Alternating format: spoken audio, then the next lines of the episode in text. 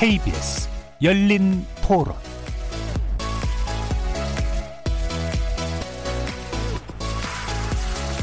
안녕하십니까. KBS 열린 토론 정준희입니다.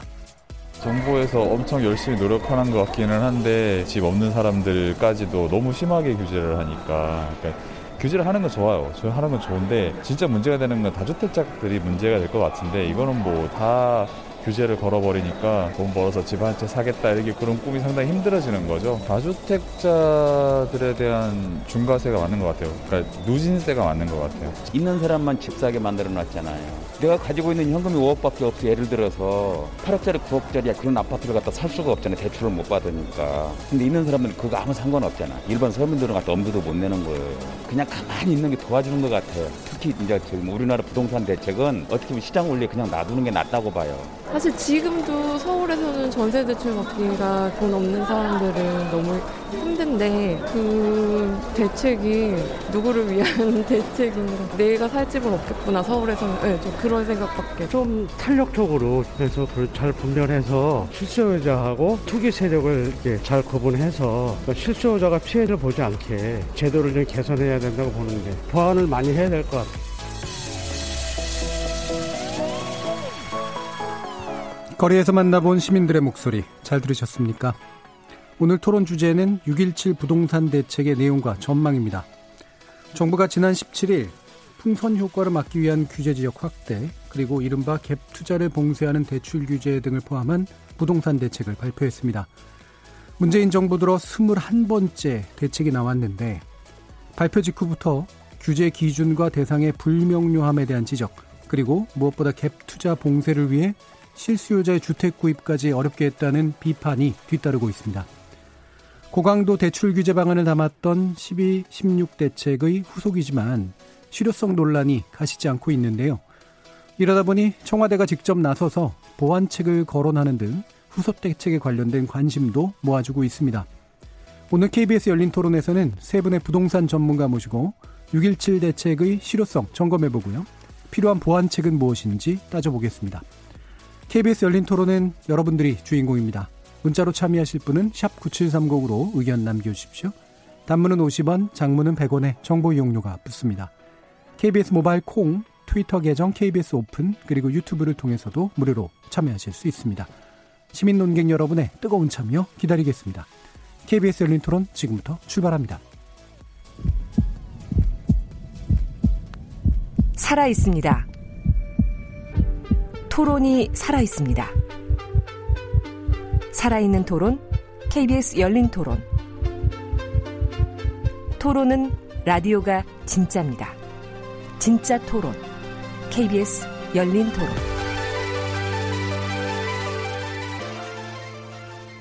오늘 함께할 세 분의 전문가 소개하겠습니다.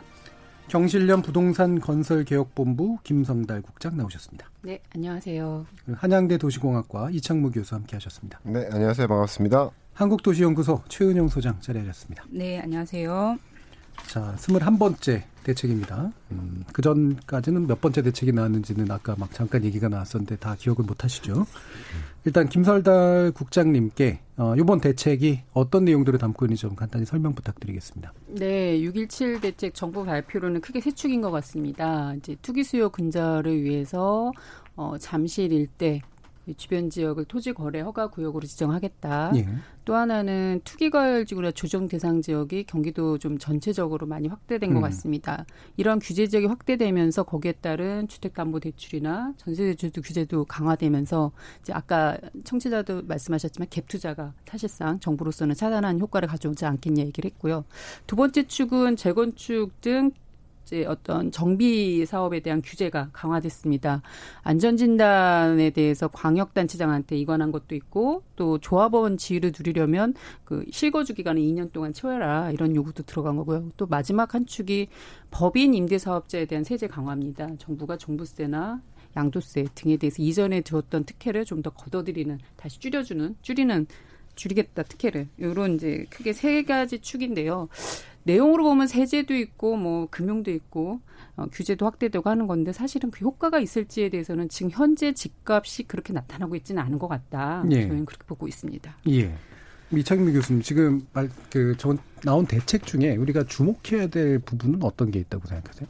글쎄요, 여러 가지 다양한 참 한꺼번에 정리하기도 힘든 그런 내용들을 담고 있는데, 앞에서도 김성달 국장님께서 말씀하셨지만 큰 기조가 있는 것 같아요. 근데 그 부분에 대해서 사람들이 다른 얘기를 할 수 있지만, 제가 보는 관점에서는 지금 주택 시장에 있어서의 갭 투자라고 하는, 우리가 이제 전세를 안고 주택을 구입하고 매각하는 그런 구도의 어떤 행태를 투기적인 행태로 규정을 하고, 거기에 대해서 많은 규제책들을 이제 도입을 한 게 어떤 정책에 있어서의 큰 흐름의 하나라고 생각을 하고요.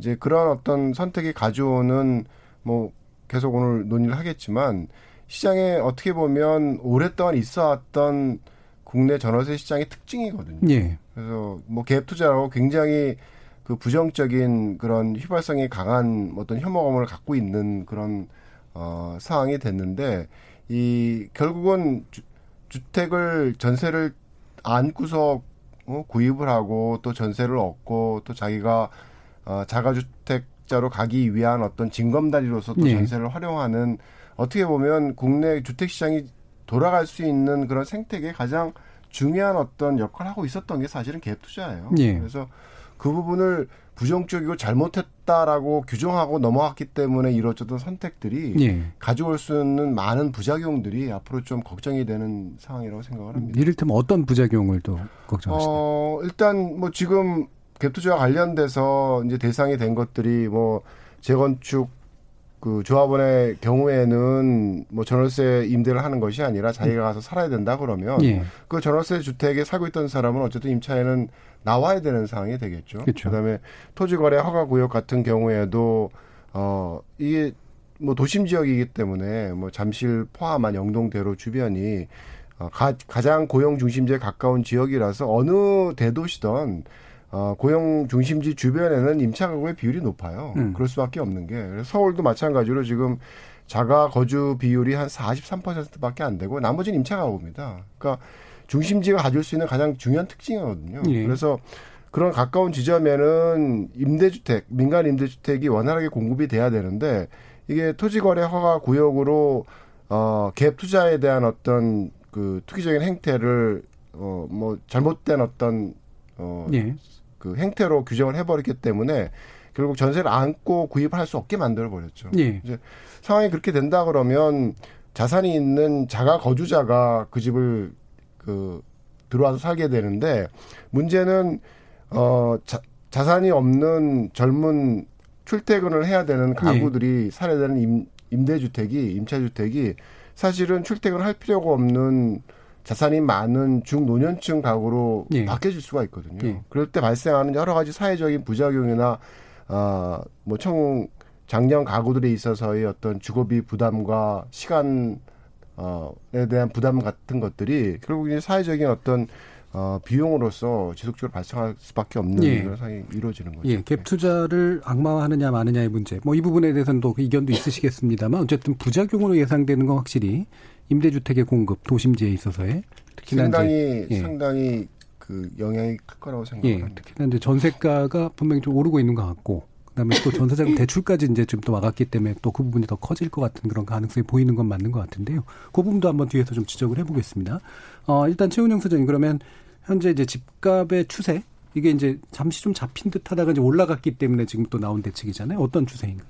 네, 사실은 지금 주간 단위로 상승이기 때문에 상승이다 이렇게 보기는 좀 저는 힘들다고 보고요. 왜냐하면은 사실 주간 단위로 우리가 주택 가격을 정확하게 알 수는 없고요. 정부는 계속 주간 동향 다 자료를 쓰고 있지만 저는 그건 좀 무리라고 보고 있고, 지금 보합 상태라고 보시면 되겠습니다. 작년 12월 이후에 좀 주택 가격이 안정된 경향을 보이다가 그 흐름이 멈춘 상태이고, 지금 이제 어떻게 될지 잘 모르는 그런 상태라고 보시면 되고, 쉽게 생각을 하면 강남의 30평대 재건축 아파트가 20억을 넘어갔단 말이에요. 최고가를 찍을 때 그런 것들이 한 18억 정도에서 지금 왔다 갔다 하고 있는 그런 상황이 지금 쭉 뭐 호가는 지금 더 올리려고 하는 그런 흐름도 있긴 하지만 예. 그런 상태라고 보시면 될 것 같습니다. 12, 16 대책으로 어느 정도 집값이 이제 잡혔다가 조금씩. 지금 현재로는 어느 방향으로 갈지 알 수 네. 없는 법세 네. 정도로 보시는 거네요. 제가 좀 추가를 예. 하면 사실은 이번 그 대책에 있어서의 가장 큰 그 뭐랄까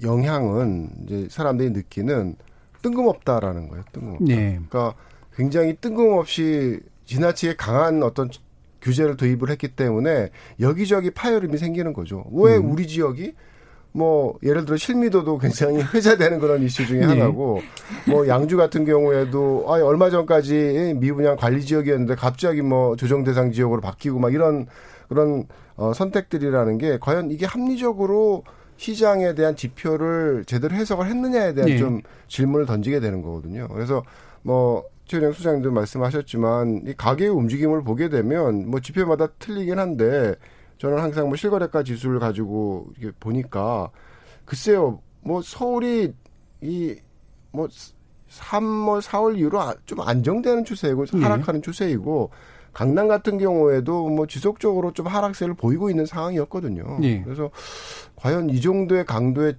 정책이 필요한가라는 어떤 기본적인 질문을 던지게 되고 또 한 가지 중요한 선택 중에 하나가 되는 갭 투자에 대한 어떤 네. 규제, 그 다음에 법인 그 매수에 대한 어떤 규제, 뭐 이런 것들이에 대한 어떤 근거로서 이번 정부가 제시한 숫자를 보게 되면 그게 정말 문제야? 라는 그런 의문을 갖게 돼요. 그러니까 네. 그 보도자료에 보이고 있는 숫자가 뭐냐 하면 갭투자 증가로 가격이 급등했다. 그러면서 이제 제시를 하는 게 20년 1월에는 갭투자 비율이 48%였는데 20년 5월에는 52%다. 그래서 증가했다라는 거죠. 네. 근데 뭐 48%와 52%의 변화라는 게 과연 의미 있는 변화냐? 네, 그게 서울만 보면 그렇지만 강남은 15% 포인트 이상 증가했거든요. 갭 투자가. 저는 이제 같은 숫자를 놓고 다르게 해석하시는 것 같은데요. 네, 저는 갭 투자가 상당히 놀랄 정도로 그러니까 정부에서 대책을 마련해야 갭 투자라고 하시는데 저는 갭 투기라고 보는데요.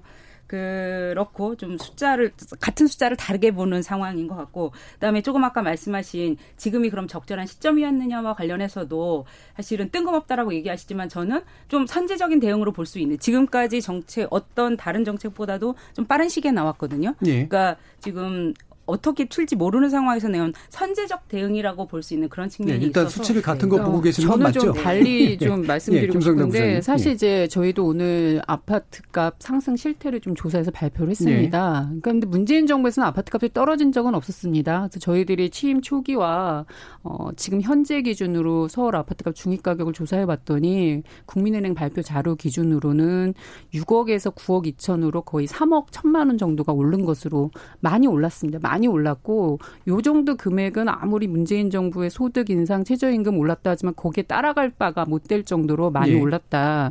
또 하나는 지금 그 정부가 이번에 나온 대책이 21번째 대책이라고 하고 22번째라고도 말하지만 수많은 대책이 나왔는데 결과는 아파트값이 올랐고 다만 그 추이가 어떻게 되냐는 그 대책 발표할 때마다 그건 중요하게 봐야 되는 거라고 봅니다. 그런데 사실 2019년 12월 2020년 1월 정부가 LTV나 이런 주택담보대출 규제 강화나 어떤 투기 수요 근절을 위한 규제제 확대하면서 상반기에 집값이 막 오르지는 않았습니다. 예. 오르진 않았고 정체 또는 일부 강남이라는 데서는 떨어지는 아파트도 나타났어요. 예.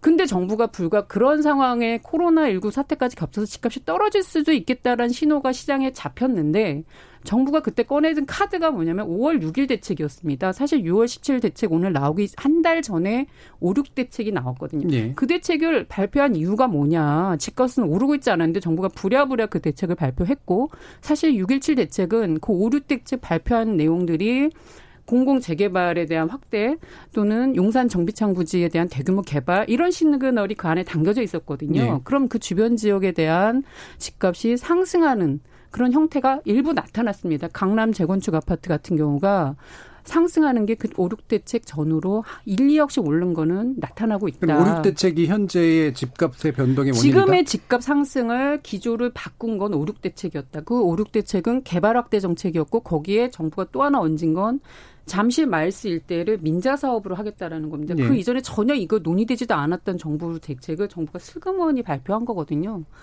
그러고 나서 그 주변 지역도 사실 들쑥쑥 거린 겁니다. 예, 그러니까 김성달 국장님 말씀으로 들어보면 일찍 대책이 나왔다. 예, 이렇게 보여지는 거죠. 16 대책이었죠. 그거 그렇죠. 이후에 코로나 국면이 오면서 집값이 어느 정도 안정화될 거라고 보고 5,6 대책을 내놨는데 5,6 대책이 자극이 됐다라는 말씀이시잖아요. 이 부분은 어떻게 이창무 교수님 보세요? 글쎄요. 오늘 굉장히 힘들겠네요. 얘기가 익혀가지고 지금까지 다른 얘기를 흘러갔는데 어쨌든 5,6 대책에 대한 부분은 사실은 좀 오해를 하시는 게 이 5,6 대책에서 강남에 영향을 줄 수 있는 재건축은 사실은 더 규제가 강해졌죠. 반면에 공공 재개발의 형태로서 이제 그동안 진행되지 못했던 뉴타운 사업에서 뭐 해제되거나 그 프린지에 있는 그런 개발들을 공공이 주도해서 가겠다라는 어떤 대안을 제시를 했던 거고. 네. 그래서 이게 뭐 강남의 아파트 가격의 상승이 이루어지지도 않았지만 그 올라가게 만들었냐에 대해서는 좀 다른 의문이 있는 거고요. 다시 또 아까 네. 잘린 얘기를 다시 돌아와서 네. 하게 되면 그러니까 이 갭 투자와 관련된 이슈가 뭐 예를 들어서 뭐 강남에는 뭐 60에서 70%로 올라갔다라고 뭐 얘기를 하시는데 뭐 그럴 수도 있어요. 그럴 수도 있는데 아까 말씀드렸던 것처럼 서울시의 자가 점유율이 43%라는 얘기는 나머지는 차가우라는 얘기고 그건 전월세 주택이라는 얘기거든요. 강남 쪽은 더 비율이 더 높아요. 그래서 사실은 그냥 일반적으로 있는 주택의 유형의 엇비슷한 수준에 사실은 거래가 이루어졌던 거예요. 근데 또 한 가지 또 중요한 건 뭐냐면 이 지금 해당 시기가 다주택자에 대한 양도세 중과를 완화받는 시기이기 때문에 어쨌든 다주택자들이 전월세 주택으로 남아있는 주택을 매각해야 되는 시점이라서 사실은 그 정책적인 효과가 발휘를 했다 그러면 전월세 주택에 대한 거래가 더 많았어야 되는 시점이에요. 그래서 사실 이 숫자가 정말 많은지 안 많은지도 모르겠지만 많다 그러면 그것은 정부의 선택에 따른 어떤 영향이 미쳐진 숫자라서 이거를 갭 투자가 투기적인 행태로서 갑자기 증가한 어떤 숫자로서 보기에는 굉장히 왜곡될 수 있다라는 거죠. 예, 지금 이제 말씀이 이제 처음부터 이게 여러 가지 주제 쟁점으로 좀 분산이 돼서 다시 좀 억지로라도 좀 모아야 될 것 같은데요. 그러니까 기본적으로 현 상황을 바라보는 인식들이 좀 많은 차이가 있으시고. 그다음에 가치 판단도 좀 많이 좀 다르신 것 같고 이제 그렇거든요. 일단은 현재의 국면이 지금 긴급한 개입이 필요했던 국면이다 아니다에 대한 판단을 다시 한번 좀 정리를 하고요. 그다음에 갭 투자에 관련된 실질성의 문제로 한번 다시 또 한번 들어가 보죠. 이 부분 어떻게 보세요, 최은영 국장님? 네, 저는 지금 다시 주택 가격이 어떻게 될지 모르는 상황에서 나오는 네. 적절한 시점이었다고 판단합니다. 지금까지는 조금 항상 좀 늦게 나왔다라는 생각이 들거든요. 오르기 시작하면 나왔는데 이번에 지금 다시 오르게 될 것인가. 이제 다른 여러 가지 정책 상황이 있지 않습니까? 유동성이 너무 크고 이자율은 뭐 역대 최저로 낮아지고 하는 상황에서 사실 코로나가 주택시장에 어떻게 영향을 미칠지에 관련해서 모르게 되는 굉장히 불확실성이 커지는 상황에서 예. 정부가 의지를 좀 보인다라는 측면에서 저는 시점으로서는 적절한 시점이었다고 생각합니다. 예방적 차원에서 네. 좀 더 선제적인 당장 차원에서. 많은 것들이 움틀거리는 건 아니지만 예방적으로는 네. 필요했다. 네. 네, 김성달 교수님. 네, 저는 그 이제 정부가 발빠르게 대처하게 된 이면에는 사실 개발 정책의 그 폐해라고 하는 집값 상승에 대한 어떤 반발이나 또 언론에서의 이 집값 상승으로 끌어올린 거에 대한 여론화에 대해서 정부가 부담을 느낀 건 맞다. 그래서 네. 발빠르게 6.17 대책을 발표했는데 그렇다고 해서 이 6.17 대책을 발표하면서 정부가 집값을 문재인 대통령께서 약속하셨던 취임 초기로 떨어뜨리려고 이 대책을 발표했느냐? 이런 의지가 있었냐 보면 대책 내용을 보면 그런 건 드러난 것 같지는 않다. 정부로서는 어쨌든 여론 무마용이나 급한 불을 꺼야 되기 때문에 규제 일색의 정책을 내놨지만 실질적으로 이것으로 인해서 집값을 정말 떨어뜨리려고 했다면 더 근본적인 대책을 담고 있었어야 했는데 그런 내용은 빠졌다고 봅니다. 사실 지금도 대책 발표 이후에 집값이 지금 떨어지냐 아니냐 시장을 봤으면 막 다주택자들이 매물을 내놔야 되고 하는 그런 현상은 나타나지 않거든요. 그러면 다주택자 매물 안 내고 지금 버티기 하면서 정부 정책을 보는 이유는 정부가 한쪽으로 더 큰 개발 확대 정책을 지속적으로 끌고 가겠다는 신호가 이번 6.17 대책에도 담겨 있기 때문입니다. 그리고 그런 대책이 나온다면 어차피 집값은 상승할 수밖에 없다. 네. 그러니까 이건 버티면 된다라는 신호로 오히려 네. 투기 세력이나 부동산 부자들, 법인들은 읽혀졌다는 거죠. 네. 개입은 필요했고 개입은 할 수밖에 없었으나 집값을 잡으려고 하는 그런 사실 네. 방향은 아니다. 이런 말씀이시고요. 이창무 교수님. 6.17 대책은 아직은 뭐 개발이나 공급과 관련된 내용은 이렇게 담겨져 있는 부분이 없는 것 같고요. 다만 이전 5.6 대책에서 나왔던 그런 선택이 지금 시장에 얼마나 영향을 주느냐에 대해서는 뭐 논란의 여지가 있을 수가 있겠죠. 그런데 예. 이번 대책에 있어서의 어떤 뭐 선제적인 조치다라는 의미가 또 다른 그 표현으로 얘기하면 굉장히 섣부른 조치였다라는 해석도 가능한 거예요. 네. 그러니까 정책 결정자는 마음이 조급하니까 막 이것저것 쏟아 넣어가지고 뭔가 하고 싶은데 시장은 전혀 그런 생각을 하고 있지 않거든요. 일반적인 사람들은 다들 뭐 왜 나야? 왜 지금이야? 뭐 이런 식의 왜 내가 여기서 지금 주택 살 수 있는 기회를 뺏겨야 돼? 뭐 이런 식의 불만들이 쫙 팽팽하고 있는 현재 상황을 보게 되면 예. 글쎄요. 어쨌든 뭐 결과적으로 봐서 어떤 선제적인 조치의 어떤 합리성에 대한 의문들, 그다음에 그 준비 작업에 대한 어떻게 보면 철저하지 못했음에 대한 어떤 반성들 뭐 예. 이런 것들이 이제 요구되는 상황이라는 거죠 지금. 예, 알겠습니다. 저 잠깐만 말씀 싶은 게 지금 계속 실수요자들이 이 부분에 대해서 왜 나에게만 이런 이제 반발이 있다라고 말씀하시는데 저도 그 부분이 이해가 가는 게 정부가 이번 대책을 내놨을 때 가장 먼저 했어야 되는 건 왜 지금 집값이 떨어지지 않고 있냐에 대한 진단이었거든요. 근데 그런 건 쏙 빼고 지금 집값을 오르게 한 것도 정부 정책의 영향인데 그거는 쏙 빼고. 개인 투기꾼 이런 프레임을 잡고 그 사람들에게만 강력한 규제를 지금 이 안에 담고 있습니다. 그러면 정부가 집값을 오르지 않게 해주면 되는 문제인데 집값 다 올려놓고서 나만 거기서 가져가지 못하게 하는 거 아니냐. 그럼 나는 기회를 언제 가져가야 되느냐. 이런 거에 대한 반발이 있을 수 있거든요. 그 부분은 하나는, 지금 약간 불명확하게 예. 들리는데요. 예. 왜냐하면 정부가 아예 집값이 상승하지 않으면 집값이 예. 떨어지면 개투자도 문제가 안 되고 보유세나 이런 세제 강화에 대한 목소리도 탄력을 가질 수가 없습니다. 그러니까 왜냐하면 떨어지는 상황을 만드는 게 중요하다는 거죠. 떨어뜨리는 상황을 만약에 간다고 하더라도 방금 아까 이창무 교수님 말씀하신 그 불만은 여전히 있지 않겠어요?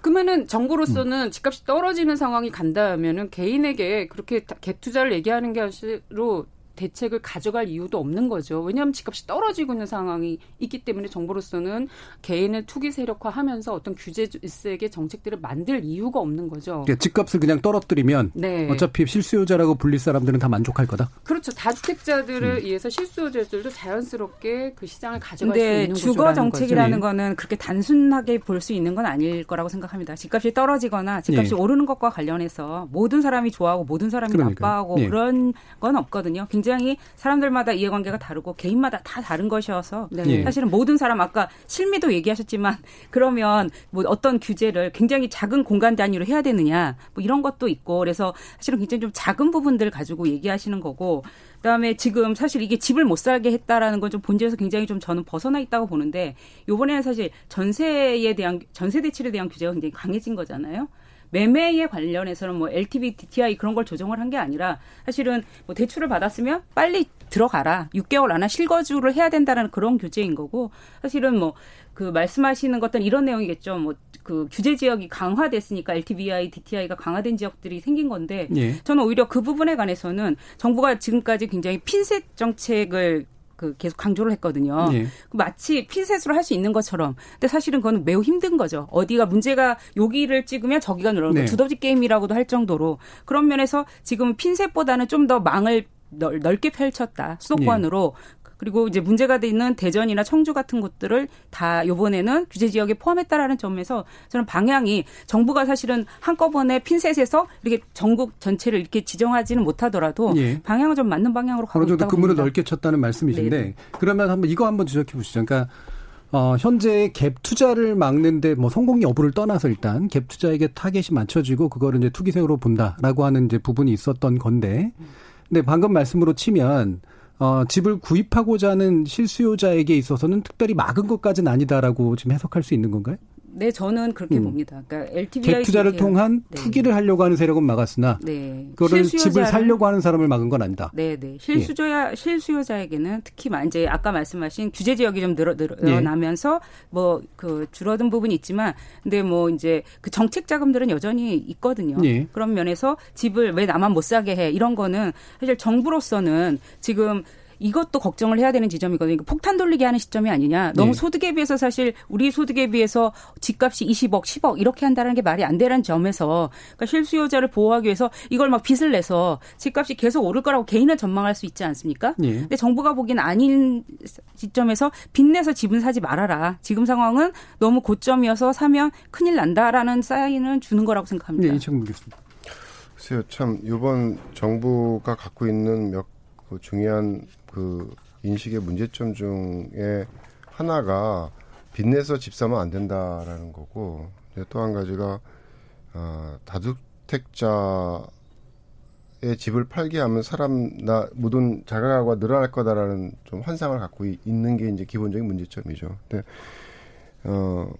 지금도 이제 벌어진 현상이 뭐냐면, 뭐 사람들이 태어나자마자 뭐 집을 살 수 있는 돈을 갖고 태어나진 않잖아요. 네. 자기가 뭐 청년에서 그 직장을 얻어가지고 일하면서 자산이 쌓이고 뭐 그런 과정에서 축적된 자산을 가지고서 시드머니를 만들면 뭐 그 돈을 기초로 해서 은행에서 돈을 빌려가지고 뭐 주택을 구입을 하고 이자를 갚아가고 뭐 그러면서 살다가 또 가족이 늘어나면 큰 집을 이사하고 이런 어떤 생애 주기에 따른 어떤 주택의 소비와 소유와 관련된 선택들을 지속적으로 이제 하게 되는데, 이제 그 과정에서 어쩔 수 없이 미래 안정된 소득의 기초에서 차가가구로 오래 사는 것보다는 자가가구로 사는 게 사회적으로 바람직한 선택이다라고 사회적으로 합의를 하게 되면, 그 사람이 지금은 자산이 없어도 미래에 얻을 수 있는 소득의 기초에서 주택을 살 수 있는 기회를 만들어주는 게 몰기지 제도예요. 예. 은행에서 돈을 빌려주는 거죠. 근데 그게 이제 뭐 주택시장의 가격이 오르니까 뭐 조정 지역이 되고 투기 과열지구가 되니까 뭐 50이었다가 40이었다가 20이었다가 막 0으로 되고 막 이런 상황으로 이제 변해버린 거죠. 네. 그래서 사실은 이런 그 공식적인 제도적인 몰기지 제도가 없던 시점에서 국내 사람들이 주택을 구입할 수 있는 어떤 단계적인 과정이 있었던 게 전세였어요. 네. 그러니까 전세를 뭐 얻어가지고 살다가 좀 커지면 전세에 있는 집을 일단 구입을 하고 뭐 그러면서 자기가 돈을 벌고 나면 그 집을 전세 갚으면서 들어가는 그런 과정들이 여태까지 우리가 살아왔던 그런 주택시장에서의 어떤 자가로 전환하는 프로세스였거든요. 그게 하루아침에 나쁜 짓이 된 게 아니죠. 될 수가 없는 거죠. 그건 일반적으로 우리가 유지하는 시장이 집을 빌리고 빌려주고 또 자기가 주택을 마련을 하고 또 나중에 노후가 되면 자기가 쌓아놓은 자산을 가지고서 노후 생활을 영위해가는 그런 과정 속에 어떤 중요한 포인트로서 우리가 지금 나쁘게 생각하는 갭 투자라는 어떤 형태의 주택의 임대와 소유의 어떤 그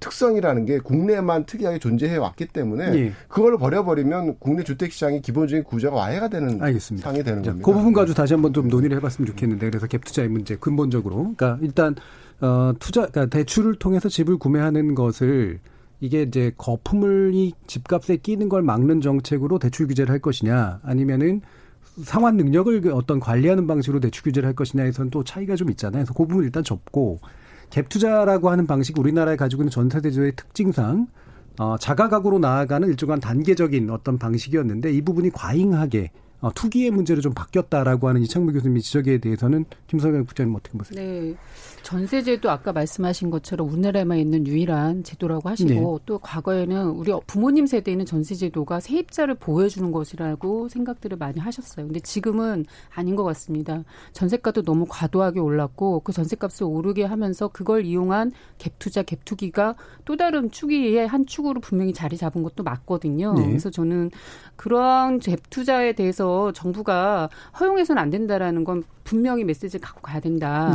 다만 그걸 그거는 정부가 허용하고 말고 선택할 수 있는 게 아니에요. 그냥 시장에서 존재하는 거기 때문에 전세제도라는 전세와 걸 허용하는 한. 보증금이 많은 임대주택을 어떻게 정부가 갑자기 없애겠어요? 갭투자라는 것이 마치 전세제도는 갭투자 이렇게 보시는 것도 있지만, 전세제도가 갭투자로 악용될 소지가 아주 강하다는 얘기를 드리는 거고요.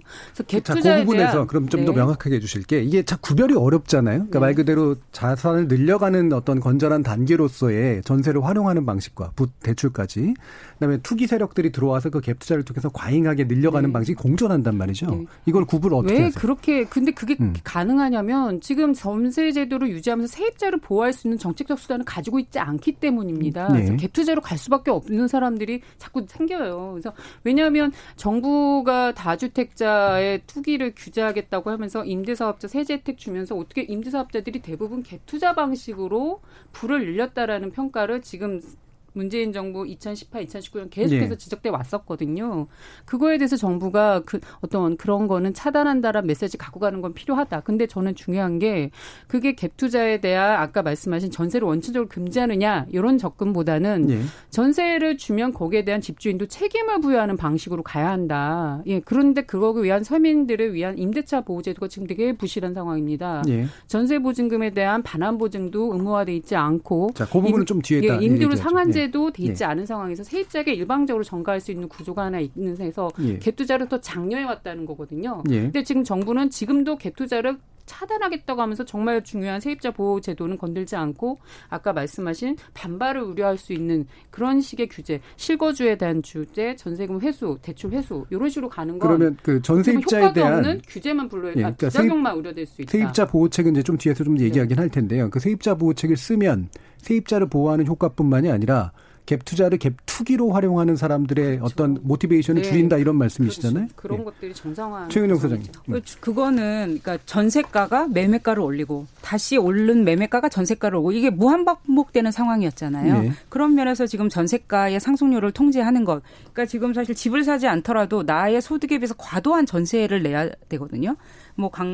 서울의 전세 가격이 막 5, 6억, 6, 7억 이렇게 하는 상황에서 이걸 온전히 가진 저축으로 대응하기는 매우 힘들잖아요. 그래서 지금 아까 빚을 정부가 전혀 내지 말고 주택을 사라 이렇게 얘기하는 게 아니고요. 사실은 정확하게 말하면 과도한 빚을 내서 살지 말라고 얘기하는 거죠. 정부의 정책은 거기에 있다고 봅니다. 그러니까 사실 박근혜 정부 때 빚내서 집 사라는 과로 안에 이 얘기가 있었던 거죠. 얼만큼이라도 빚을 내게 해줄 테니까 사라. 자, 한 가지만 이제 숫자를 제시할게요. 그러니까 내가 전세를 예를 들어서 전세 대출을 4억을 받을 수 있는 가구가 저쪽 투기 과열지구나 이런 데 주택을 구입을 하게 되면 그만큼의 대출을 못 받아요. 그러니까 그 가구가 갖고 있는 그 대출에 대한 안정성에 대한 부분을 가지고 담보 대출에 대한 기준이 만들어진 게 아니라는 거죠.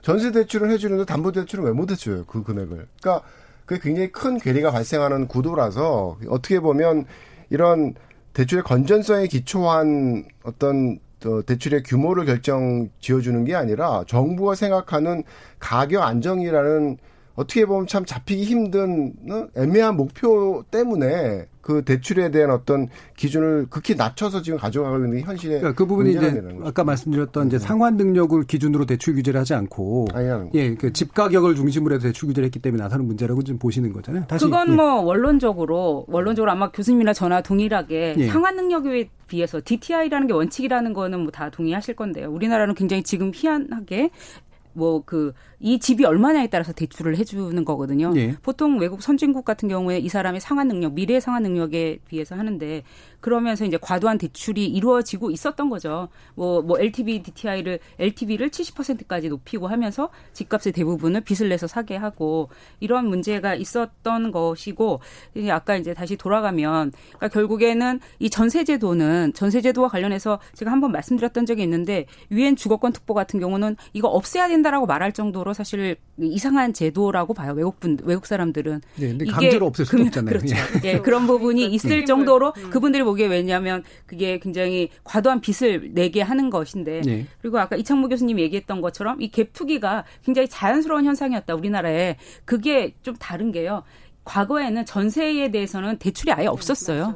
지금 과도한 빚을 내서 사람들이 집을 사기도 하지만 과도한 빚을 내서 어쩔 수 없이 지금 세입자에 대한 보호 대책이 없으니까 그렇게 되어 있는 것이거든요. 근데 옛날에 정상적으로 주거 사다리가 작동하던 시절 전세가였다가 자가로 갈 때는 사실 그 지금처럼 전세 끼고 집을 사두지 않았죠. 그런 부분들이 과거에는 많지 않았고 그런 점에서 지금 정부가 우려하는 것처럼 강남의 집의 70%가 전세 끼고 집을 산다. 이건 저는 매우 우려할 만한 상황입니다. 이것으로 옮겨가죠. 우리나라가 그 전세를 끼고 주택을 구매하는 행태는 굉장히 그 오래된 행태예요. 그러니까 주거실태 조사를 하던 주택시장과 관련된 그런 조사를 하게 되면 우리나라에 특이하게 쓰는 그 용어가 분리가구라는 용어가 있어요. 그러니까 이 다른 나라에는 자기가 집을 갖고 있고 그 집을 임대해놓고 딴 데 사는 가구의 비율이 굉장히 낮아요. 뭐 2% 남짓 뭐 이렇게 되는데 우리나라 전국으로 치면은 5%가 분리가구고 서울 치면 10%가 분리가구예요. 그러니까 자기가 주택을 갖고 있고 그 주택은 전세 놓고 자기 딴 데가 전세 가서 사는 거거든요. 그거는 요즘 생긴 게 아니라 오래전부터 분리가구라는 형태가 우리 주택시장에 있어서 굉장히 중요한 어떤 주거를 소비하고 소유해가는 그런 형태로서 자리를 잡고 있었던 거예요. 네, 주택가격이 너무 뛰니까. 잠깐만 끊고요. 네. 제가 이창무 교수님께 다시 여쭐게. 무슨 말씀이 충분히 이해가 가는데 그러면 이게 이제 갭 투자라는 형식을 활용해서 이게 현재까지는 자산의 사다리라고 이제 보시는 건데 이게 실제로 이제 투기적 수요라든가 이런 것들이 이걸 이용해서 들어온다라는 비판에 대해서는 어떻게 생각하세요?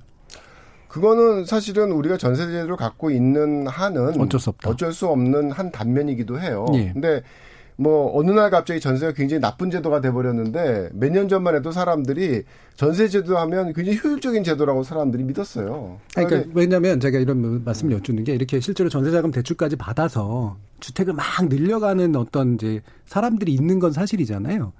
막 늘려가진 못하죠. 전세 대출을 받는다라는 것은 그 사람이 다른 주택 하나를 소유하는 데 있어서 만약에 소유할 때 그 전세 대출에 대한 부분을 나중에 주택을 구입할 때의 몰기지로 전환할 수 있는 그런 창구가 열린다 그러면 언제든지 바뀔 수 있는 거니까. 그런데 지금은 몰기지를 얻어서 뭐 낼 수 있는 빚의 규모하고 전세 대출의 규모가 사실 이쪽이 더 크니까 이게 일종의 뭐 사람들이 생각하는 어떤 투기적인 행태라고 이제 이해할 수 있는 스트럭처를 제도가 만든 거죠. 예. 네. 왜냐하면 이제 그 이게 특이한 사례인지는 모르겠습니다만 이제 50채, 100채씩 이제 그렇게 갭 투자 방식을 이용해 가지고 가지고 있는 사람들이 있다라고 하는 것이 이제 이런 비판들이 나오는 이야기인데. 그건 예. 좀 다른 건데요. 그러니까 예. 내가 살고 있는 주택에서 얻을 수 있는 전세금을 가지고서 100채의 다른 주택은 살 수 없죠. 그러니까 이제 그 사람의 경우에는 1주택자가 될 수 있는 어떻게 보면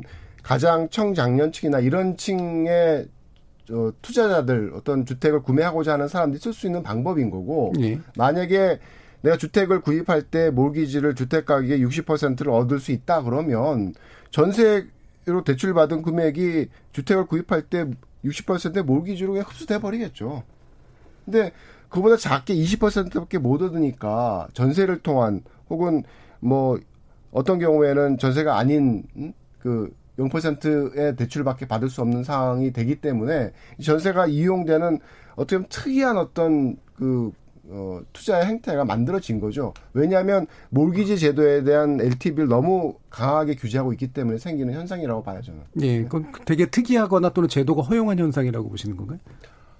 허용했다기보다는 처음에는 예상을 못했겠죠. 예상을 못했는데 결국은 그 시장에서 이제 그 1주택자가 될 수 있는 투자자들이 취할 수 있는 어떤 그 대안적인 선택의 형태로서 네. 활용이 되는 거죠. 그럼 나머지 두 분께 일부 정리하면서 여쭙게 이런 갭 투자를 활용한 투기의 심각성이라고 하는 부분에 대한 인식이 이제 좀 다르시고 진단도 지금 다르시잖아요. 어떻게 보세요?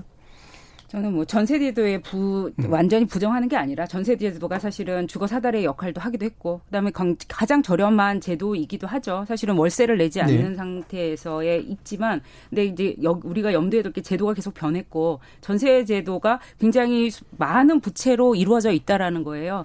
그리고 이런 것들은 지금 집값이 계속 올라가는 우리 소득에 비해서 너무 과도한 집값 그리고 그 규제되지 않는 전월세 시장에서 전세 가격이 막 올라가니까 이것들이 결국 다 빚으로 쌓을 수밖에 없는 거잖아요. 집값도 빚으로 쌓았고 네. 전세도 빚으로 쌓았는데 그럼 이 부분을 그냥 계속 두고 우리 사회가 지속 가능하냐 이 부분에 대해서 좀 진지하게 생각을 해야 될 것 같다고 생각합니다. 빚은 이제 어쨌든 미래 소득을 기초로 해서 빚을 안정적인 빚을 내주는 게 뭐 정부가 할 수 있는 어떻게 보면 좋은 선택 중에 하나가 되는 거고 네. 그게 이제 생애 주기 동안 올라가면서 뭐 얻는 소득으로 그걸 갚아가겠죠. 예, 그 부분은 뭐 계속 말씀하신 거니까 김성달 국장님 예, 말씀까지. 사실은 저는 이 논의 출발점이 사실 집값이 너무 올랐기 때문에 정부가 이 대책을 나오고 그 안에 과도한 규제가 들어가니까 실수요자분들의 반발까지 부작용까지 얘기가 되는 걸로 봤는데 다시 돌아가면 집값이 오르는 상황에서는 모든 게 다 문제와 섞여서 해석될 수밖에 없다. 그리고 또 하나는 전세제도는 지금도 말씀하셨지만 집값이 오르면 전세금도 오릅니다. 뒤따라가서 결국은 오를 수밖에 없거든요. 저희들이 보면. 예.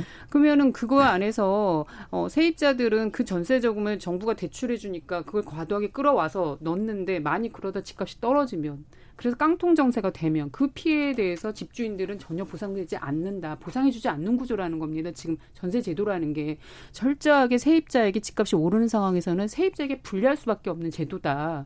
근데도 정부는 전세 대출 확대해 주면서 세입자들에게 자꾸 전세 제도를 장려하는 식으로 지금 모양새가 가고 있는 거거든요. 그러니까 집값이 오르는 것에 대해서 언제나 굉장히 부정적이시니까 이제 나오는 결론인데 사실은 전세자금 대출이라든가 이런다면 임대사업자 등록이라는 걸 유도했던 건 사실은 그 당시에 전세 수요 자들이 굉장히 많아서 생겼던 문제잖아요. 아니요, 그렇지 않죠. 전체적으로 주택수는 동일하게 다 하고 있는 상황에서 다주택자가 가지고 있느냐, 임대사업자로 가지고 있느냐 이 차이였습니다. 예. 사실은 다주택들이 주택을 시장에 매물로 내놓으면 전세 수요자들은 내 집 마련의 기회를 가졌을 텐데 그러지 않고 임대사업자로 전환하면서 더 많이 사들였거든요. 그러니까 전세 입자나 세입자들에게는 자기 집을 가져갈 기회는 오히려 더 멀어졌고 다주택자이나 임대사업자들이 사재기할 기회만 늘려놨는데 문제는 그렇게 사재기하는 과정에서 세입자 보호할 수 있는 정책이 뒤따라 갔느냐 안 갔느냐 알겠습니다. 오히려 갭투자에 악용될 것만 더 키웠다. 이 말씀을 드리고 그러니까 싶습니다. 김 사장님 말씀을 들어보면 집값을 떨어뜨리자는 문제가 해결이 안 되는 지금 이제 저희는 말씀이세요. 저는 가장 근본적으로 그 안이 있다고 봅니다. 예, 그리고 나서 세입자 보호까지 해야 된다라는 말씀이신 거고. 전세가 떨어지면 사람들이 집을 안 사죠. 그러니까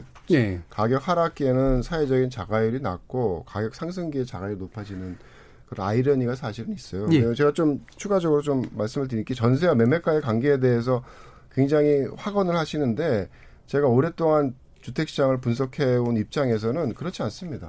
전세가가 매매가가 떨어질 때 전세가가 오르기도 하고 전세가가 떨어질 때 매매가가 오르기도 하고 전세가가 매매가가 같이 움직이기도 해요. 그런데 많은 경우 전세가와 매매가가 같이 움직이는 경우는 수급 상황이 문제가 될 때 그런 상황이 많이 발생을 합니다. 그래서 지금은 어떤 면에서는 수급의 문제가 있는 시장이라는 생각을 해볼 수가 있고 또 그 정도만 지적을 해주시죠. 그다음에 전세에 대해서 좀 한 가지 좀 말씀을 드리면 과연 전세를 포기하면 어떤 현상이 벌어지냐에 대한 부분이 사실은 전세 가치와 연결이 되어 있어요. 그러니까 예를 들어서 내가 뭐 100만 원의 월세를 받는 주택, 그러니까 1년이면 1200만 원의 연세를 받는 거죠. 근데 그 주택에 대해서 전세로 전환을 하겠다 그러면 시장의 전환율이 4% 정도 된다 그러면 4%로 이제 보증금을 받는 만큼 전세를 깎아주는 거예요. 아니, 월세를. 그래서 1,200만 원이라는 연세를 받고 있는데 4%로 전환을 한다 그러면 1억 원의 보증금을 받기 위해서 400만 원을 깎아주는 거죠. 근데 그걸 다 깎아주면 3억이라는 전세를 받는 상황이 되겠죠. 그래서, 근데 실제로는 시장의 이자율은 2%예요. 그래서, 2%의 어떤 그 전환율을 가지고 전환하면 전세를 3억이 아니라 6억을 내야 돼요. 그러니까 시장 이자율보다 높은 이자율을 제공하면서 임대인이 임차인에게 빌리는 돈이 전세라는 거예요.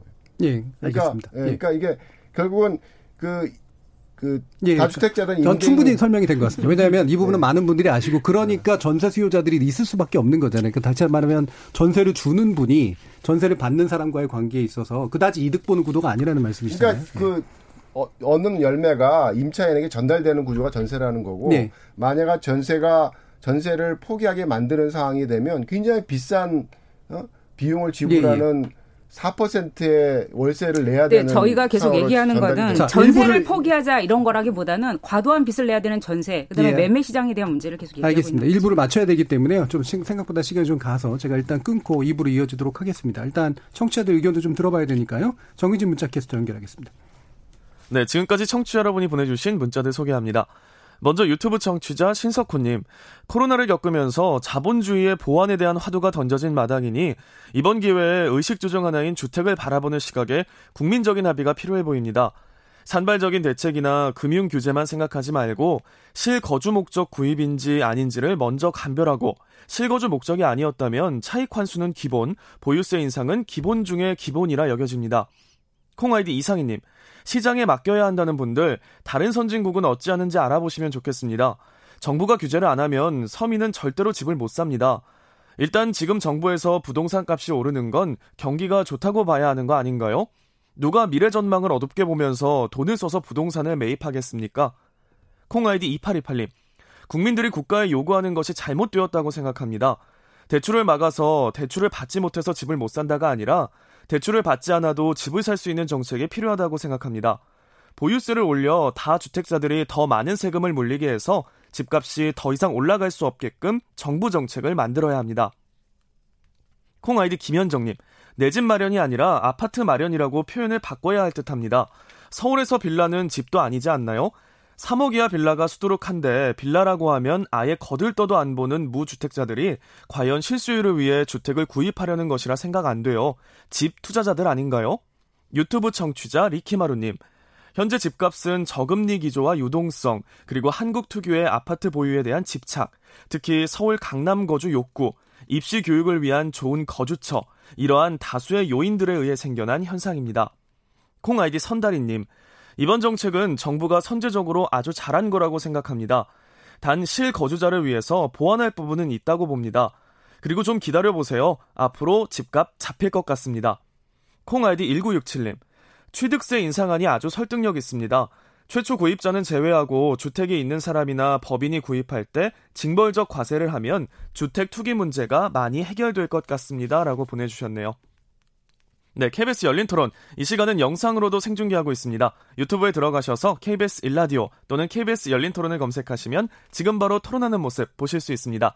방송을 듣고 계신 여러분이 시민 노객입니다. 계속해서 청취자 여러분들의 날카로운 시선과 의견 보내주세요. 지금까지 문자캐스터 정희진이었습니다.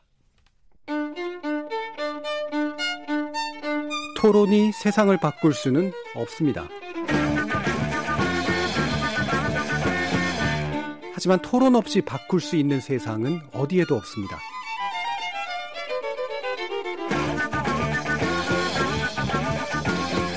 세상의 선한 변화를 갈망하는 당신, 정답이 아니라 질문의 힘을 믿는 당신, 우리 KBS 열린 토론에서 만납시다.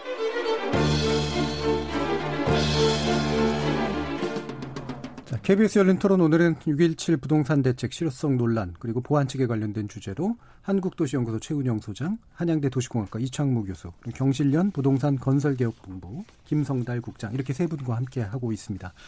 자, 여러 가지 또 청취자들 의견 들어보면 근본적으로 입장도 차이가 있고 보시는 눈도 굉장히 다 다르고, 그래서 이 정책의 복잡성을 짐작할 수밖에 없는데요.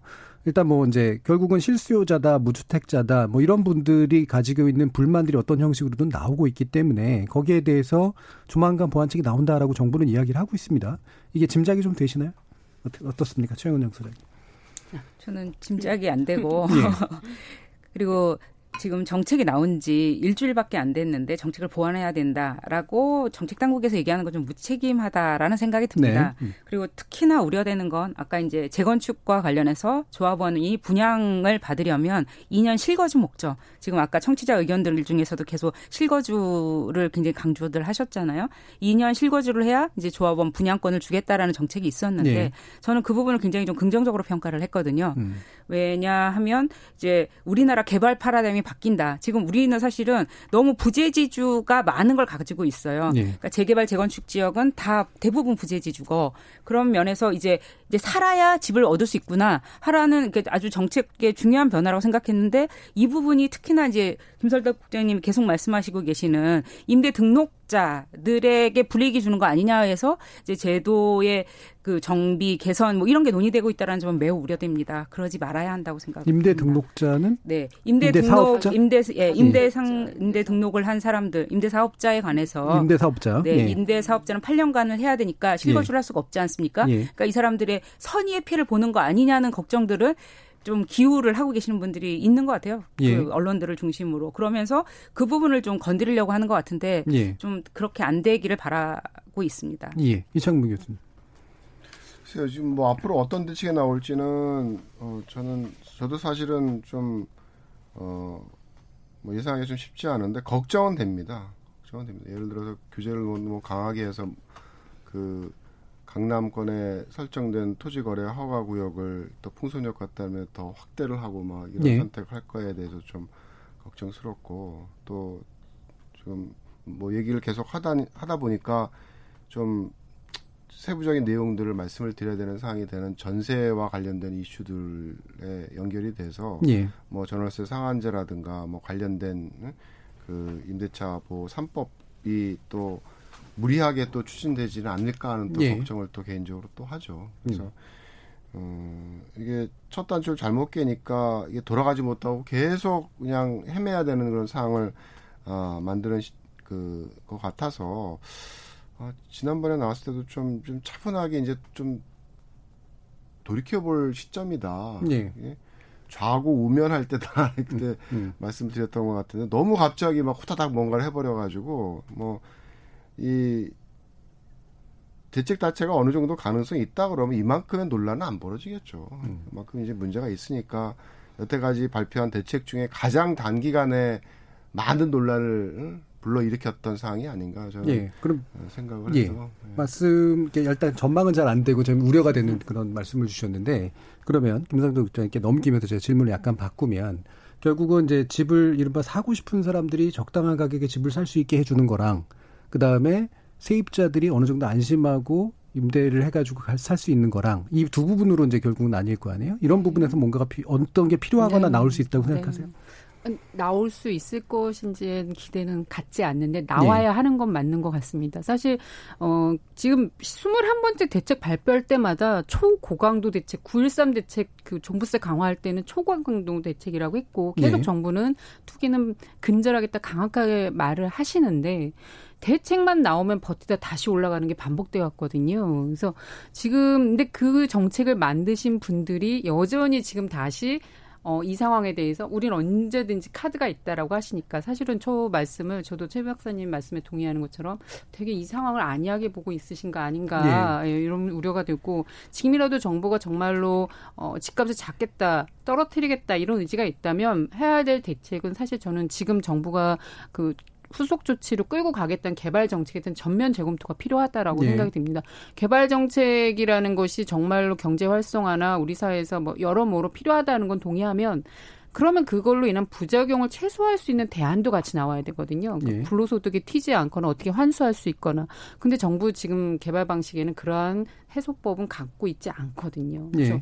그러한 대안을 같이 가주지 않는 한 전면적인 개발 정책의 전면적인 검토가 필요하다. 또 하나는 지금 서울의 가장 큰 문제는 주거난인데 개발 정책을 하면 할수록 서민들의 피해는 더 커질 수밖에 없습니다. 내쫓기는 문제 이런 상황에 대해서는 정부가 반드시 조금 근본적인 해법을 갖지 않는 한 개별 정책에 대해서는 전면 재검토를 해주셔야 되는 게 하나 있는 거고요.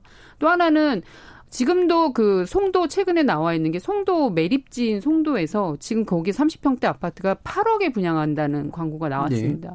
이게 지금 현실적으로 거의 불가능한 값들이 이미 경기도 주변 또는 인천에서도 책정되는데 이거에 대한 정부가 해법을 가지고 있어야 된다고 봅니다. 그것이 저는 강력한 분양가 상한제와 같은 정책들이 나와야 줘야 된다 네. 생각을 합니다. 개발이익 환수라든가 분양가 상한제를 도입하지 않으면 개발 정책은 그렇죠. 공공주택을 저렴하게 공급하는 방식이 개발 정책에 같이 들어가 있지 않는다면 예. 예, 개발 정책은 또 다른 부수식 예, 역할만 될 것이다. 공공주택의 공급, 그다음에 분양가 상한제, 그다음에 개발이익 환수 이 세 네. 가지가 결합되면서 공급이 일어나야 된다. 네. 뭐 이런 얘기를 해주셨고요. 예, 최은영 소장님. 네, 그 개발 방식과 관련해서 사실 정부가 고민을 안 하는 거는 아닌 것 같고요. 특히나 뭐 최근에 나온 영등포 쪽방 개발을 하면서 세입자들이 쫓겨나지 않는 방식으로 개발을 하고 있고요. 그다음에 뭐 구룡마을 같은 경우에도 원래 분양 방식이 있었는데 분양을 전혀 없이 지금 임대주택으로 4,000호를 다 공급한다고 개포동에 있는 예. 구룡마을에. 그래서 그리고 아까 공공 재개발의 방식으로 사람들이 쫓겨나지 않는 방식의 개발들을 고민하고 있고 아까 제가 재건축의 조합원들이 분양주택을 받기 위해서 2년 거주라는 것을 이제 추가하는 것, 굉장히 정책적 변화라고 생각이 되거든요. 그래서 개발 방식과 관련해서 정부가 고민을 안 하고 있는 건 아닌데, 저도 그 김성달 국장님하고 붙여서 분양가 상한제에 대해서는 정부가 좀 고민을 해봤으면 좋겠습니다. 지금 분양가 상한제도 마치 핀셋처럼 규제하고 있거든요. 투기과열 지구에서 지금 작동하는 거의 중요한 정책 중에 하나가 외투기과열 지구하고 조정대상 지역을 가르는 굉장히 중요한 게 이 투기과열 지구에는 분양가 상한제가 적용이 돼요. 그 일부에. 근데 분양가 상한제를 그렇게 핀셋으로 쓰고 있단 말이에요. 근데 분양가 상한제는 어떻게 해야 정상적으로 작동하는 제도냐면 전국에 다 했고 지금까지도 그랬던 거거든요. 그런 면에서 분양가 상한제는 좀 전국으로 강력하게 실시했으면 좋겠습니다. 아직도 실시가 안 되고 이제 7월에 예고되어 있는데요. 분양가 상한제를 좀 정부가 고민해야 된다고 생각합니다. 지금 이 두 분 말씀하신 부분에 대해서 이창무 교수님은 상당 부분 반대하실 것 같은데. 다 봤네. 한번 마지막 말이 그 상한제였으니까. 아이고, 전국의 분양가 상한제. 지금 사실은 어떻게 보면 최근에 그 시장 침체에 대해서 다시 반등의 어떤 기미를 보였던 거는 저는 분양가 규제에 대한 영향이라고 봐요. 그러니까 재고주택 시장은 굉장히 불안한 그런 상황에서 돌아가고 있는데, 이 뭐 분양가 상한제를 도입하지 않아도 뭐 허가를 통해서 뭐 실질적인 분양가 규제를 하고 있었으니까 이게 뭐 다 로또죠. 뭐 서울에 지어지는 아파트나 뭐 수도권에 지어지는 아파트들이 다 로또이기 때문에 가격이 떨어져도 분양 아파트를 그 분양권을 얻게 되면 사실은 가격 하락폭을 넘어서는 수익을 얻어낼 수가 있기 때문에 시간이 지나면 계속 매달리는 거죠. 그래서 시장은 안 좋을 거라고 막 예상을 하는데, 분양 시장은 뭐 경쟁률이 100대1, 200대1, 300대1 막 이러니까 그게 어떤 시장의 전환점을 만들지 못하고 다시 또 막 뭔가 또 새로운 어떤 흐름을 만들어내는 원인이었다고 봐요. 그래서 이 분양가 상한제는 참 안 좋은 선택입니다. 이게 그 결국은 로또에 대한 어떤 사람들의 투기 얘기하는데 가장 투기적 행태를 보이는 게 분양가 상한제 결과예요. 최은영 소장님 말씀하신 것처럼 핀셋이 아니라 전국적으로 동일하게 해도 마찬가지가 될 것이다. 마찬가지죠. 그때는 이제 누가 어떤 주택을 나눠 가져야 되느냐에 대한 굉장히 힘든 어떤 분배에 대한 어떤 틀들을 굉장히 오밀조밀하게 짜야 되는 상황이 이제 벌어지게 되는 거죠. 그렇겠죠. 분배 기준을 잡아야 되니까. 분양가 상한제는 우리 이제 강남 지역에서 4천만 원 평당 3.3제곱미터당 4천만 원 이상은 안 된다라는 기준이었어요. 근데 그걸 분양가 상한제를 박근혜 정부 때 폐지하면서 실질적으로 폐지하면서 지금 뭐 강남의 한 평당 6천만 원, 7천만 원 이런 상태가 된 거거든요. 근데 이제 그 원인에 주택 가격 상승의 굉장히 중요한 원인이 분양가 자료를 보면 분양가 상한제를 한다 그래서 재건축 아파트의 가격이 이제 안정이 된. 그러니까 시장에서 느끼는 게 뭐냐면 이거 봐라, 이제 내가 사람들이 살고자 하는 강남권이나 이런데 신축 아파트의 공급이 굉장히 힘들어지겠네. 그러면서 나타났던 게 지어진 지 뭐 5년 안 되고 10년 된 아파트들의 가격 급등이 일어난 거예요. 그러니까 새로 지어지는 아파트의 가격이 올라가면 그런 아파트를 만들어내는 재건축 아파트의 가격은 규제가 있어서 뭐 재건축 부담금을 내도 쫓아갈 수밖에 없는 뒷조사서. 정말 완전히 다르게 보는데, 저는 재건축을 속도를 빠르게 하는 게 결국 주택 가격을 상승시킨다고 생각하거든요. 박근혜 정부에서 개발을 막 하게 해서 재건축 아파트가 많이 들어서지 않았습니까? 그건 결국 비싼 신상품이 시장에 마구 공급되는 거예요. 그런데 어떻게 주택 가격이 안정이 되겠습니까? 자, 이 부분은 사실 근본적인 좀 차이가 있어서 지난번에도 논의할 때 보면 분양가 상한제가 결과적으로 가격을 안정화시키는 도구가 될 거다라고 보는 분들과 결국에는 시간이 지나면 그게 로또가 돼서 그건 결과적으로 나타나는 가격을 게 제약을 못 한다라는. 근데 저는 로또와 관련해서는 재건축과 관련된 정비사 관련된 어떤 공급들이 이루어지지 않았기 때문에 현실화되고 있어요. 그래서 내년에 서울시의 입주 물량이 정말 몇 년간에 있어서 최소 물량인 2만 5천 호밖에 안 되는 상황을 만들어낸 거죠. 그때도 뭐 서울에 있어서의 공급 축소는 없다 그러면서 그렇게 했거든요. 그런데 결과적으로는 벌어지는 현상이 원하는 공급을 만들지 못하는 그런 결과를 그러니까 재건축과 관련된 정비 사업들에 관련된 규제들, 분양가 상한제들 이런 것들이 이제 만들어내는 어떤 아픔이죠, 지금. 저는 좀 달리 보는 게, 이명박 정부에서 재건축, 강남 재건축 많이 일어나지 않았습니다. 그럼 가격이 뛰었어요. 이제 말씀하신 공급이 부족했기 때문에. 근데 사실은 그러지 않았습니다. 집값이 떨어졌거든요. 그 이명박 정부 때. 반대로 문재인 정부 초기에 강남과 가락시형 아파트 재건축, 강남 개포 재건축, 계속 재건축 일어났는데 가격이 뛰었습니다. 공급 수요 공급의 문제로 벌써는 안 된다. 투기적 가수요가 분명히 존재하기 때문에. 그리고 또 하나는 새 아파트가 비싸게 나오면 주변 지역 자극 받습니다. 그 악순환이 반복될 수밖에 없다.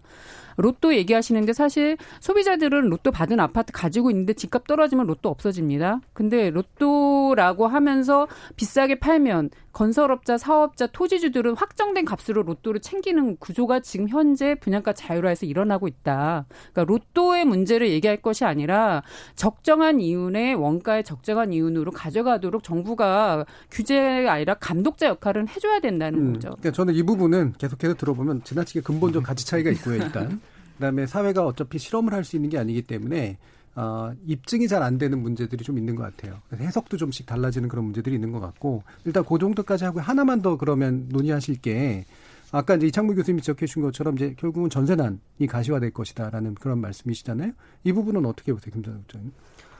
저는 전세난 가셔야된다는 말 잘 적응이 안 돼. 전세난이라고 한다면 뭐 정부가 제대로 낸 전세난에 대한 것이 우려스럽다면 정부의 갭 투자에 대해서 얘기할 것이 아니라 아까 말씀드린 것처럼 세입자 보호에 대한 제도를 정부가 빨리 정책적으로 도입하도록 하는 것이 맞고 또 하나는 집값이라는 것들의 이런 과도한 거품이 사실은 전세 제도의 세입자 불안의 가장 큰 원인이기 때문에 그것에 대해서 집값 문제를 해결할 수 있는 대안을 제시해서 그게 정책적으로 나오도록 하는 그 방향 하에서 이 문제들이 논의가 되면은 이게 사실 순조롭게 돌아갈 수 있다. 임대차 제도에 대한 안정화되는 것도 하지만 근데 또 한쪽에서는 전세난을 우려하면서 세입자 보호에 한 그 제도에 대해서 또 부정적으로 보면 사실은 이거는 반대를 위한 반대 아닌가라는 생각도 저는 갖게 되거든요. 김성달 부장님의 주장은 결국은 큰 규모에서 집값을 잡는 게 핵심이고. 집값을 잡는 문제와 세입자와 집주인 간의 비등한 거래를 위한 세입자를 보호하는 정책을 쓰고 심지어는 이제 전세값을 제한하는 어떤 그러니까 전세값의 상승을 막는 제도까지 가면 들어와야 된다고 봅니다. 그러니까 상당히 많은 규제들이 지금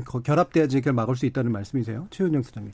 저도 계속 말씀드렸던 것처럼 과도한 빚을 내서 집을 사고 과도한 빚을 내서 전세를 사고 하는 이 부분에 관해서 좀 우리가 사회적인 결단이 필요하다고 생각합니다. 계속 이렇게 갈 수 있을 것이냐. 그런 면에서 지금 사실은 문재인 정부에서 상대적으로 전월세 가격은 좀 안정세에 있었거든요. 몇 년 동안 매매가에 비해서. 그러면 이제 매매 가격이 이렇게 뛴 상태에서 이걸 규제하지 않으면 전세가는 또 매매가를 따라서 올라갈 가능성이 상당히 높죠. 그렇기 때문에 지금 우리 소득에 비해서 너무 높은 전월세 가격에 대한 규제는 지금 어느 때보다도 필요한 시점이라고 생각이 되고요. 그래서 그 지금 세입자 3법이라고 하는 그 주택 임대차 보호법 개정, 그다음에 그 전월세 등록을 의무화하는 이런 조치가 빨리 이루어져야 한다고 생각합니다. 그래서 지금 나오고 있는 게 여당 중심으로 아까 이제 이창무 교수님 우려하신 건데 전월세 신고제, 전월세 상한제, 계약갱신 청구권 이런 게 이제 이른바 임대차 3법으로 추진 중이잖아요. 이 부분 확실히 우려하고 계시는 거죠. 아, 그럼요. 예. 이게 전세라는 게 사실은 뭐 제가 전세를 신봉하는 사람도 아니고 전세와 관련된 그런 부정적인 논란에 있어서의 논거를 사실 제시한 입장이에요. 그런데 그럼에도 불구하고 전세가 갖고 있는 긍정적인 측면은 분명히 있다라는 거죠. 그러니까 아까 뭐 소득 대비 임대료 부담이라는 게 굉장히 높다고 얘기를 하셨는데 해외의 어떤 주거비 부담과 비교해서 굉장히 낮은 수준이에요, 우리나라는. 뭐 해외에 있어서의 임대 가구들의 30%에 뭐 전후되는 그런 어떤 수준과 비교해서 국내 그 임차 가구들의 소득 대비 주거비 부담에 대한 비율은 뭐 20% 남짓이고 그것도 이제 예를 들어서 전세금이나 보증금을 전월세 전환율 아까 얘기했던 시장이 4%로 전환을 하느냐 아니면 그 실제로 대출을 받을 수 있으니까 금융 비용이 2%로 전환하느냐에 따라서 실질적인 비용이 달라지는데 그리고 전세가 갖고 있는 가장 큰 장점은 시장의 전환율인 4%로 하는 게 아니라 2%로 실질적인 부담이 발생을 한다는 거죠. 그 돈을 뭐 어쨌든 과거에는 별로 없었지만 전세 대출을 해주고 있으니까 이제 그렇다 그러면 굉장히 주거비율을 낮게 만드는 그런 특성을 전세제도 갖고 있고 그렇기 때문에 우리나라의 소득 대비 주거비 부담이라는 것이 다른 나라에 비해서 굉장히 낮은 수준을 유지하고 있는 거예요. 그래서 이제 그런 상황을 갖고 있는 그런 구도에서 실제로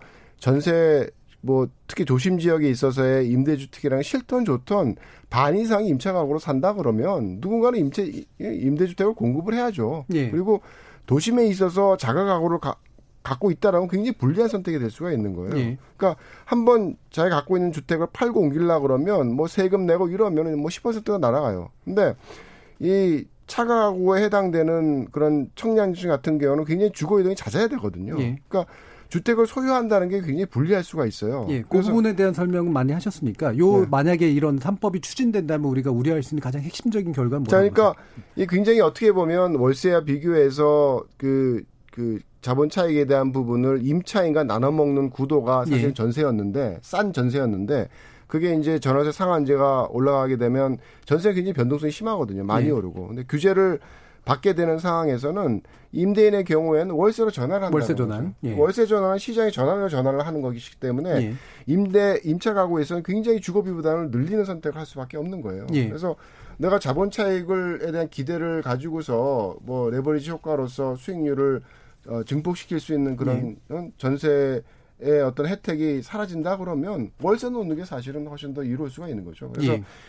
이 사회에서 이루어지고 있는 주거비 부담에 대한 부분이 전월세 상한제와 같은 그런 어떤 임대료 규제를 도입을 하게 되면 굉장히 주거비를 높이는 방향으로 예. 사회적인 그런 부작용이 발생할 수 있다는 게 가장 큰 문제점입니다. 예, 이제 정리하시면서요. 방금 말씀 주신 부분에 대한 뭐 반론도 괜찮고요. 다른 제안도 괜찮고 해서 돌아가시면서 한 1분 정도씩 한번 말씀 듣겠습니다. 김성달 국장. 네, 정부가 어쨌든 집값을 작게 위한 의지가 정말로 있다면 6.17 대책에 대한 부작용을 최소화하면서 정말로 근본적인 집값 낮출 수 있는 개발정책 정면 재검토와 같은 해법을 제시하길 바라고요.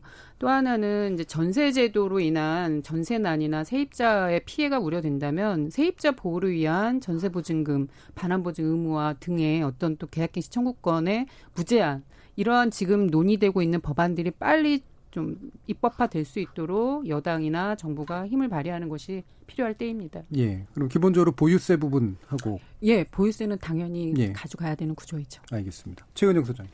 네, 아까 이창무 교수님 말씀 중에서 우리나라의 세입자들이 소득에 비해서 낮은 임대료를 부담하고 있다라고 인식하신 건 굉장히 좀 우려스럽습니다.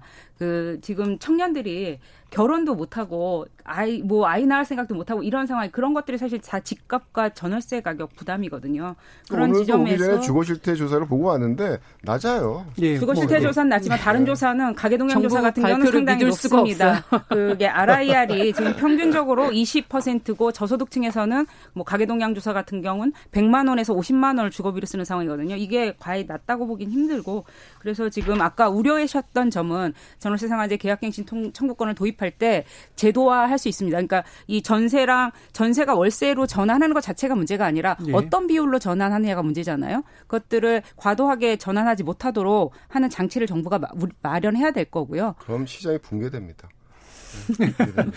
세입자 보호를 위해서 예. 그런 것들이 필요할 거라고 생각하고 아까 이제 말씀드렸던 것처럼 분양가 상한제의 전면적인 도입 이거는 원래 분양가 상한제 전면적인 도입이 이게 디폴트여야 되는 정책이고요. 예. 그다음에 이제 종합부동산세 강화, 그다음에 이제 공시가격의 현실화를 정부가 계획하고 있지 않습니까? 그런 로드맵을 빨리 보여줘서 정확한 미래의 주택 가격이 정부가 정말 주택 가격을 잡으려고 하는 의지가 있다라는 걸 예. 시장이 정확하게 좀 보여줬으면 하는 바람이 있습니다. 알겠습니다. 이창무 교수님.